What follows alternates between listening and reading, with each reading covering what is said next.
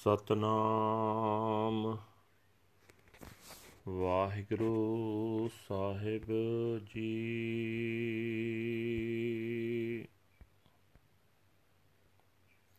ਬੜਹੰਸ ਮਹੱਲਾ ਤੀਜਾ।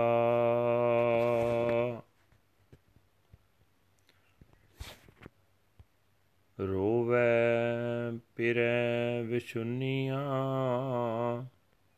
ਮੈਂ ਪਿਰ ਸਚੜਾ ਹੈ ਸਦਾ ਨਾਲੇ। ਜਿਨੀ ਚੱਲਣ ਸਹੀ ਜਾਣਿਆ, ਸਤਗੁਰ ਸੇਵੈ ਨਾਮ ਸੰਭਾਲੇ। ਰੋਵੇ ਪਿਰੈ ਵਿਚੁਨੀਆਂ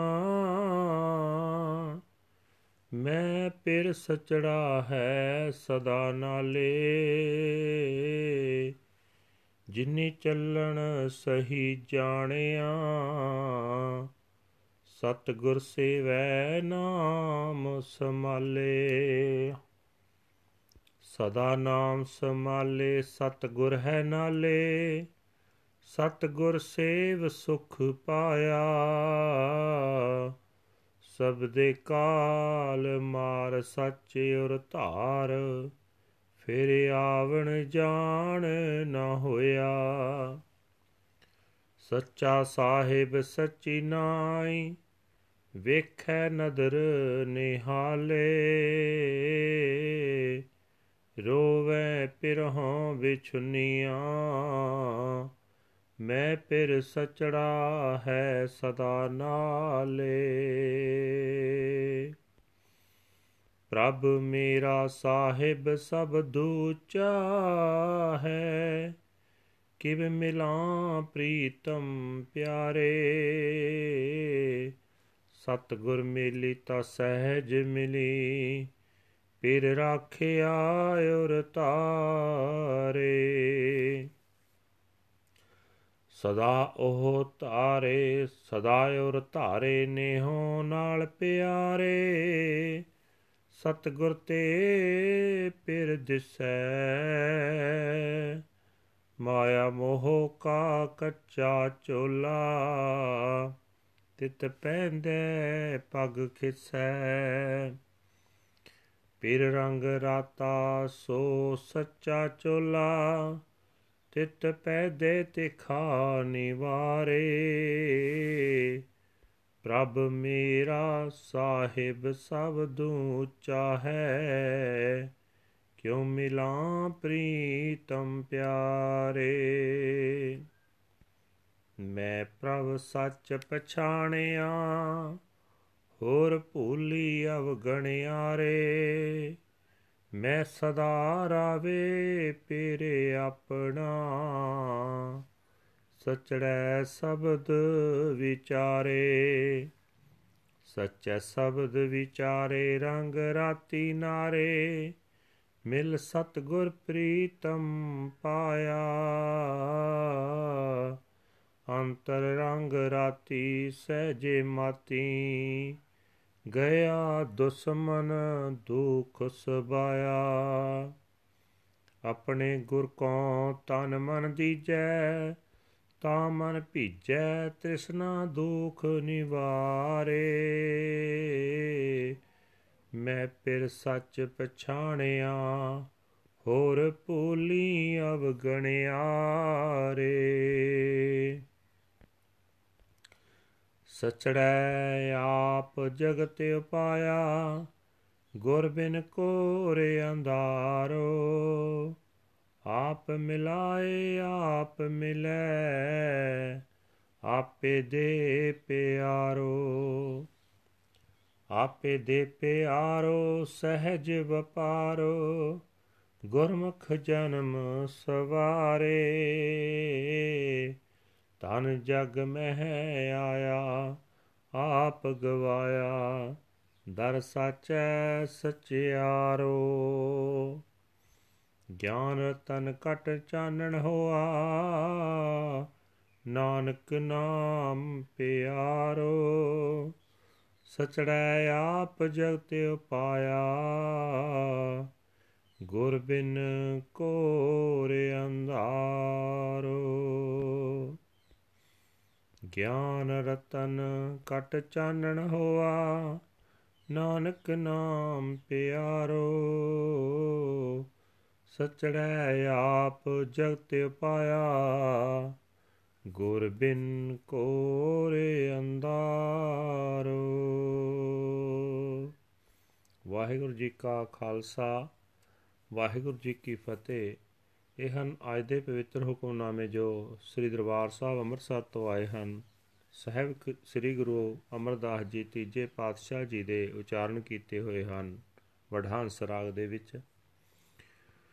ਗੁਰੂ ਸਾਹਿਬ ਜੀ ਫਰਮਾਨ ਕਰ ਰਹੇ ਨੇ, ਪ੍ਰਭੂ ਪਤੀ ਤੋਂ ਵਿਛੜੀਆਂ ਹੋਈਆਂ ਜੀਵ ਇਸਤਰੀਆਂ ਸਦਾ ਦੁਖੀ ਰਹਿੰਦੀਆਂ ਹਨ। ਉਹ ਨਹੀਂ ਜਾਣਦੀਆਂ ਕਿ ਮੇਰਾ ਪ੍ਰਭੂ ਪਤੀ ਸਦਾ ਜਿਉਂਦਾ, ਜਾਗਦਾ ਹੈ ਤੇ ਸਦਾ ਸਾਡੇ ਨਾਲ ਵਸਦਾ ਹੈ। हे ਭਾਈ, ਜਿਨ੍ਹਾਂ ਜੀਵਾਂ ਨੇ ਜਗਤ ਤੋਂ ਆਖਰ ਚਲੇ ਜਾਣ ਨੂੰ ਹੀ ਠੀਕ ਮੰਨ ਲਿਆ ਉਹ ਪਰਮਾਤਮਾ ਦਾ ਨਾਮ ਹਿਰਦੇ ਵਿੱਚ ਵਸਾ ਕੇ ਗੁਰੂ ਦੀ ਦੱਸੀ ਸੇਵਾ ਕਰਦੇ ਹਨ। हे ਭਾਈ, ਜਿਹੜਾ ਮਨੁੱਖ ਪ੍ਰਭੂ ਦੇ ਨਾਮ ਨੂੰ ਹਿਰਦੇ ਵਿੱਚ ਸਦਾ ਵਸਾਈ ਰੱਖਦਾ ਹੈ, ਗੁਰੂ ਉਸ ਦੇ ਅੰਗ ਸੰਗ ਵਸਦਾ ਹੈ। ਉਹ ਗੁਰੂ ਦੀ ਦੱਸੀ ਸੇਵਾ ਕਰਕੇ ਸੁਖ ਮਾਣਦਾ ਹੈ। ਗੁਰੂ ਦੇ ਸ਼ਬਦ ਦੇ ਬਰਕਤ ਦੇ ਨਾਲ ਮੌਤ ਦੇ ਡਰ ਨੂੰ ਦੂਰ ਕਰਕੇ ਉਹ ਮਨੁੱਖ ਸਦਾ ਥਿਰ ਪ੍ਰਭੂ ਨੂੰ ਆਪਣੇ ਹਿਰਦੇ ਵਿੱਚ ਵਸਾਈ ਰੱਖਦਾ ਹੈ। ਉਸ ਨੂੰ ਮੁੜ ਜਨਮ ਮਰਨ ਦਾ ਗੇੜ ਨਹੀਂ ਵਿਆਪਦਾ। हे ਭਾਈ, ਮਾਲਕ ਪ੍ਰਭੂ ਸਦਾ ਕਾਇਮ ਰਹਿਣ ਵਾਲਾ ਹੈ। ਉਸ ਦੀ ਵਡਿਆਈ ਸਦਾ ਕਾਇਮ ਰਹਿਣ ਵਾਲੀ ਹੈ। ਉਹ ਮਿਹਰ ਦੀ ਨਿਗਾਹ ਕਰਕੇ ਸਭ ਜੀਵਾਂ ਦੀ ਸੰਭਾਲ ਕਰਦਾ ਹੈ। ਪਰ ਪ੍ਰਭੂ ਪਤੀ ਤੋਂ ਵਿਛੜੀਆਂ ਹੋਈਆਂ ਜੀਵ ਇਸਤਰੀਆਂ ਸਦਾ ਦੁਖੀ ਰਹਿੰਦੀਆਂ ਹਨ। ਉਹ ਨਹੀਂ ਜਾਣਦੀਆਂ ਕਿ ਮੇਰਾ ਪ੍ਰਭੂ ਪਤੀ ਸਦਾ ਜਿਉਂਦਾ ਜਾਗਦਾ ਹੈ ਤੇ ਸਦਾ ਸਾਡੇ ਨਾਲ ਵਸਦਾ ਹੈ। हे ਭਾਈ, ਮੇਰਾ ਮਾਲਕ ਪ੍ਰਭੂ, ਸਭ ਜੀਵਾਂ ਨਾਲੋਂ ਉੱਚਾ ਹੈ, ਪਰ ਮੈਂ ਜੀਵ ਇਸਤਰੀ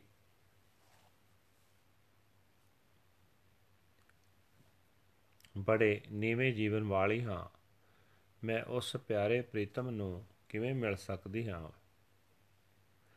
ਜਦੋਂ ਗੁਰੂ ਨੇ ਕਿਸੇ ਜੀਵ ਇਸਤਰੀ ਨੂੰ ਉਸ ਪ੍ਰਭੂ ਵਿੱਚ ਮਿਲਾਇਆ, ਤਾਂ ਉਹ ਆਤਮਕ ਅਡੋਲਤਾ ਵਿੱਚ ਟਿਕੇ ਪ੍ਰਭੂ ਨਾਲ ਮਿਲ ਗਈ। ਉਸ ਜੀਵ ਇਸਤਰੀ ਨੇ ਪ੍ਰਭੂ ਪਤੀ ਨੂੰ ਆਪਣੇ ਹਿਰਦੇ ਵਿੱਚ ਵਸਾ ਲਿਆ।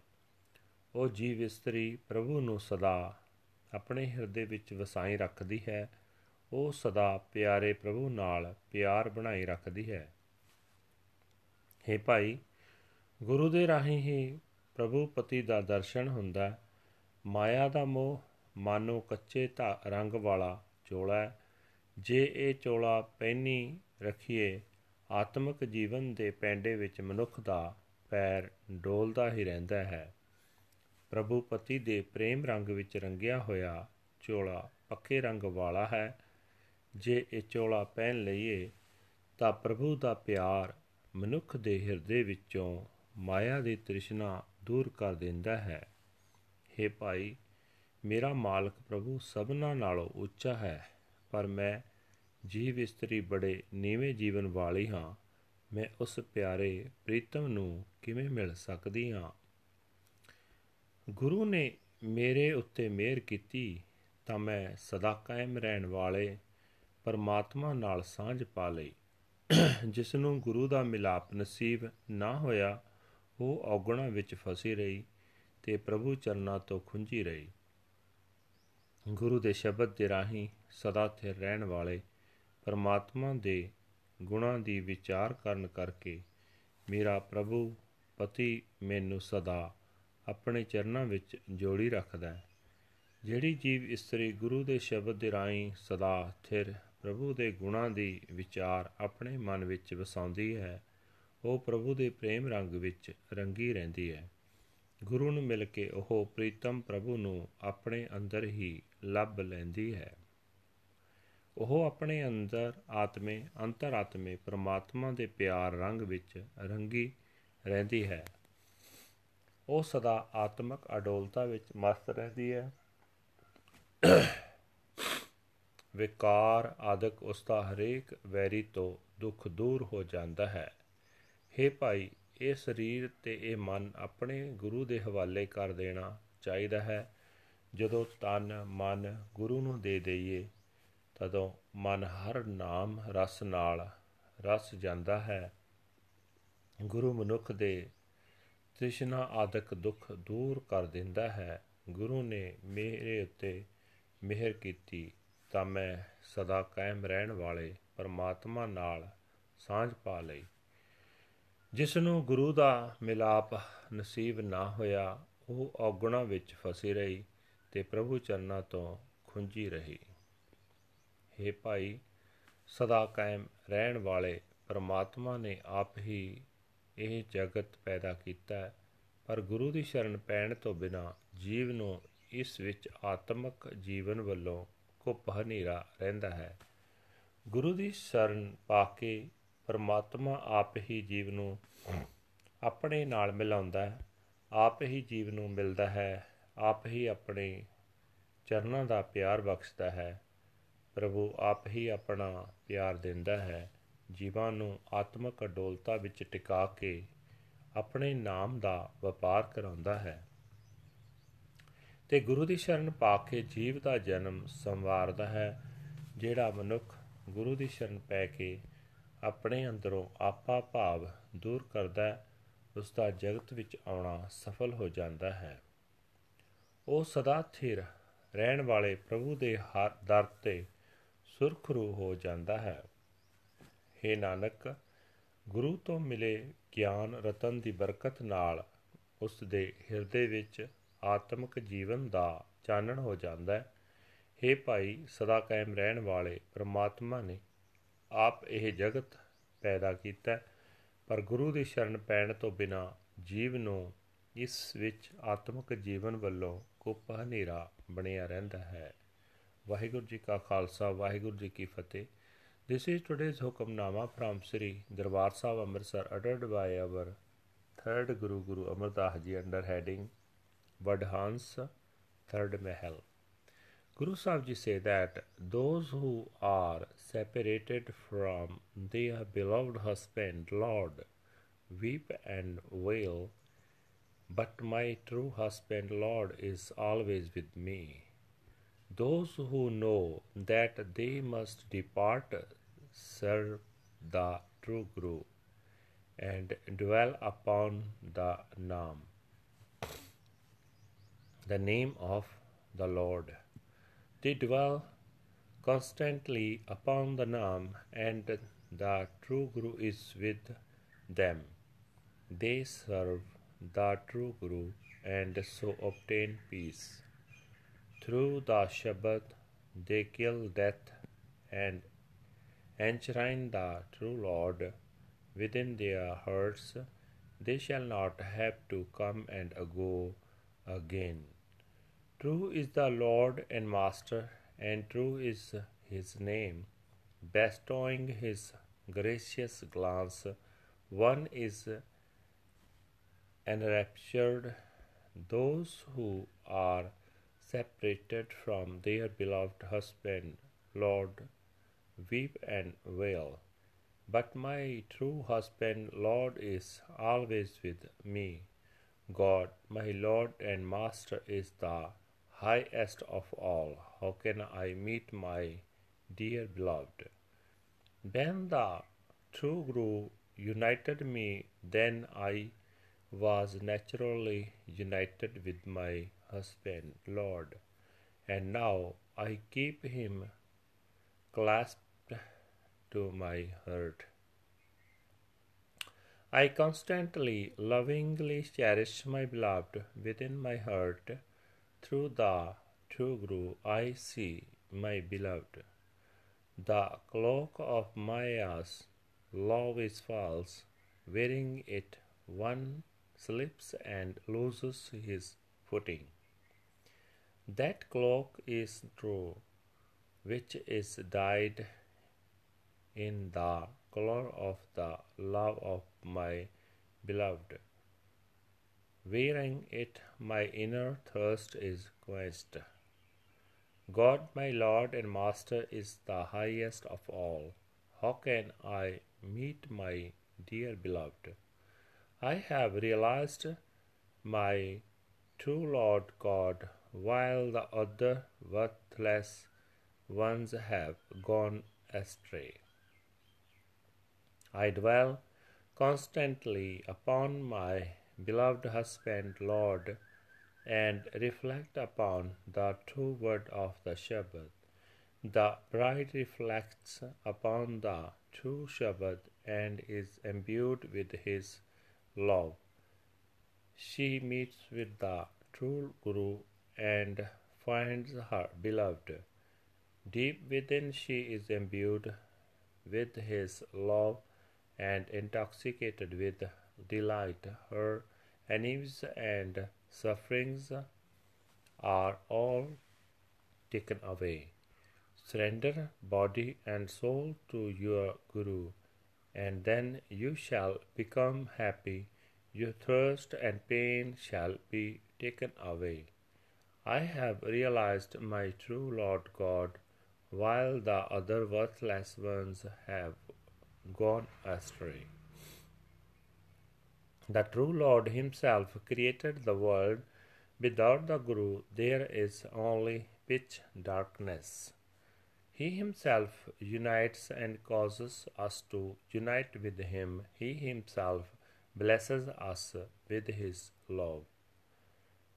He Himself blesses us with His love and deals in celestial peace.